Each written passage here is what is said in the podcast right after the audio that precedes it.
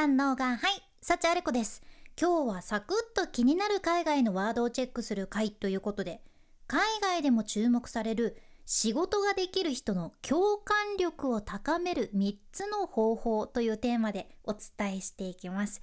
今回押さえておきたいワードというのが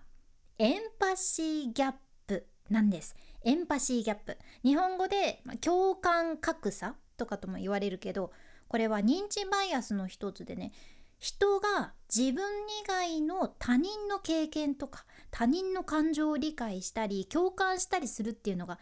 難しいと感じることを表す言葉なんですよ。でこの共感格差があると、やっぱり日常ではもちろん仕事でも円滑に進めていくことは難しいよねって言われとるじゃん。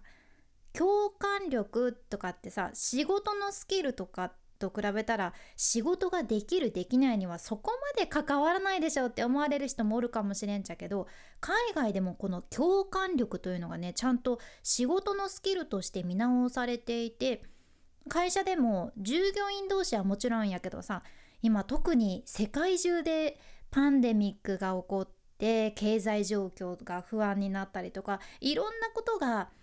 混乱の中にあるわけで、そんな中経営者とか社長もビジネスリーダーとしてね、この共感力というのが求められとるし、これはもう不可欠なスキルと言われとるじゃんね。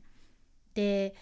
最新の海外のビジネスサルバーっていうところのレポートによりますと、職場の人事担当者と シーイーオー 経営者をこの共感力っていう視点で調べるとね、実際シーイーオー を共感的だと見てるのは人事担当者の ろくじゅうはちパーセント だけ。ろくじゅうはちパーセント っていうのが分かっとって、これがね、今までの過去の調査でもね、最低レベルなんだそうです。うわーやばい。でも逆に シーイーオー のね きゅうじゅうにパーセント、だから シーイーオー のほぼ全員が人事担当者を共感的だと見てることが分かっとって、これがね昨年からにじゅうななポイント上昇しとって、 シーイーオー と人事担当者の共感レベルの間にはね、これめちゃくちゃギャップが生まれてるってことが分かるじゃん、うん、であと基本的に人事担当者は職場全体を共感的ではないと認識してるっていうのも出とって、従業員を共感的だと見る割合っていうのがね ななじゅうはちパーセント、 これもにせんにじゅうにねんからはねじゅうろくポイント減少してるわけなんよね。なんという事態でしょうか下がってます、共感力。うーん、まあ、やっぱりこうやって職場とか仕事でのパートナーとの間にエンパシーギャップ、共感の格差があればあるほど、お互いね自分の話を聞いてもらえてないとか分かってくれないっていうモヤモヤは募る一方やし、うん、例えばさ、なんか石焼き芋を売る仕事でそういう時期ですよね。石焼き芋を売る仕事でさ、上司に焼き芋の在庫がなくなっちゃったのでもう売るものがありませんってさ、全力で訴えても、例えばその上司が共感力なさすぎて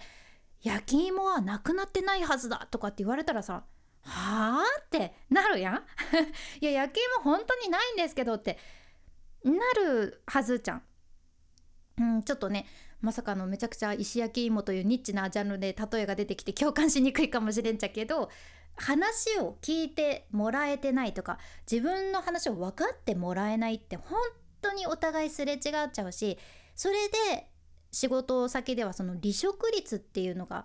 上がる可能性も出てくるけん、このエンパシーギャップを埋めるっていうのがね本当に重要になってきとるよね。っ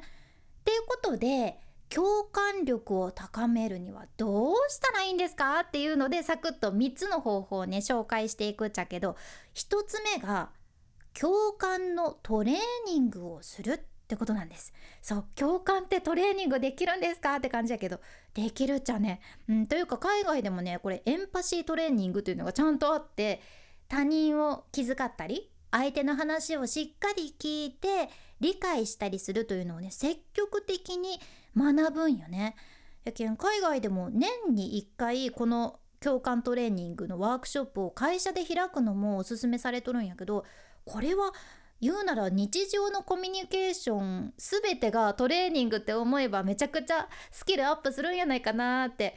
思ったじゃんね。相手は今どんなことを考えてるのかを推測してみたり、相手の話をしっかり聞いて相手を理解しようと歩み寄ったり、うん、これは私たちがすぐできるトレーニングかなって思います。では次、ふたつめ、柔軟性を取り入れるってことです。これね、さっきの最新のレポートでは従業員の きゅうじゅうろくパーセント がフレキシブルな勤務時間っていうのをね、これを一番共感性の高い要素のトップだと考えてるんやけど、それに対して実際にフレキシブルな勤務時間を提供してる組織っていうのはね さんじゅうきゅうパーセント だけっていうのが明らかになってるんですよ。うん、いやここもギャップがあるんですよね。まあ、つまりやっぱり会社側が柔軟性を取り入れると、これがまさにその従業員に対してちゃんとあなたの気持ち分かってますよ、従業員を気遣ってますよってことを伝えられる一番簡単な方法になるっていうことじゃん。うん、でも私も経験あるけど、やっぱり組織って柔軟性欲しいなって思ったことあるんですよねそして柔軟性を取り入れられると、あ、これ子はすごく分かってくれてるなって思った記憶があって、うん、個人レベルでも相手が何を一番求めているのかっていうのはちゃんと理解してそれを提供できるのが一番かなって思います。ではみっつめ、セルフケアをするってことですねここに来てなぜセルフケアと思われるかもしれんけど、これねもう何気にめちゃくちゃ大事で、他人への共感を高めるためにまず自分を大切にするじゃね。うん、いや人間疲れとったらさ、人を気遣うとか無理って思いませんあなたも経験あると思うんやけど、こうストレスがさマックスの時とかめちゃくちゃもう疲れてる時に誰かにさ道端でなんか、あ、もうすいません、私今もう自分すっごい大変なんで私の分のこの米俵あそこまで運んでくださいよとかって言われても、いやいやいやいや米俵運べねえよって思うと思うじゃん。いや自分で精一杯なんでちょっとすいませんと思うはずなんよね。でも自分の心の機嫌を日々ちゃんと取ってたり、常に心に余裕があったりしたら、あ、米俵大変なんですね、いや運べますよとかってさ声かけできるかもしれんいやなぜ米俵がね例に出てきたか本当に分からんちゃけど、分かりやすいかなと思って出しましたが分かりにくかったかもしれません。とにかくこれはねビジネスリーダーもそうやけど、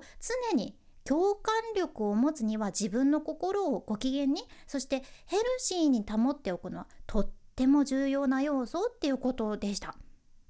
うん、ってことで今回は仕事ができる人の共感力を高めるみっつの方法。ひとつめ、共感のトレーニングをする。で、ふたつめ、柔軟性を取り入れる。みっつめ、セルフケアをするっていうこのみっつご紹介いたしました。今回の内容もちょっとでも何か参考になれば嬉しいです。このポッドキャストでは海外の最新情報をシェアしていく件聞き逃さないようにフォローもしくは無料のサブスク登録のボタン、そちらが応援のフォローボタンになっとるけんまだ押してないという方、ぜひ今のうちにポチッと忘れずに押しておいてください。さて、あのーいつも聞いてくださっているリスナーのあなた、今日の私の声の聞こえ方どうでしょうかちょっと違いませんか？というのも昨日ね昨日の夜夫に教えてもらって発覚したんやけど、どうやら私の声が小さく聞こえちゃう問題というのがあったみたいね。なんとその原因が私だったんですよ。私えーって思ったけど、うん、いつもねブルーイエティっていうマイクで収録しよったんやけど、そのまさかのまさかの私シンプルにマイクをめちゃくちゃ自分から話してずっと喋ってたよね。なんでって思うけど、なんでなんでしょうか。私も分かりませんとしか言いようがなくって、ブルーイエティはね離れてても声を拾うやつっていう風に夫が言ってた気がして、でも夫はそんなこと言ってないって言うとって、まあ、多分言ってないんだろうなと思うんだけど、私はね完全に勘違いしてマイクから結構離れて喋ってたから、当然声が小さく収録されてしまったっていうね、もうとてもシンプルなものでした。いやーこんなん言ってるけどちょっと悲しくて昨日は泣いちゃって、でも多分今日からは大丈夫、しっかり声が収録されてるはずです。うん、いやもうこれは学びですね。東大元暮らしということで、原因は自分です。常に自分にあるということを言い聞かせて、またポッドキャストの収録毎日励んでいこうと思います。この声がしっかり収録されていることを願いまして、いつも聞いてくださっているあなた、本当にありがとうございます。どうですか聞こえてますように。君に幸あれ。ではまた。博多弁の幸あれ子でした。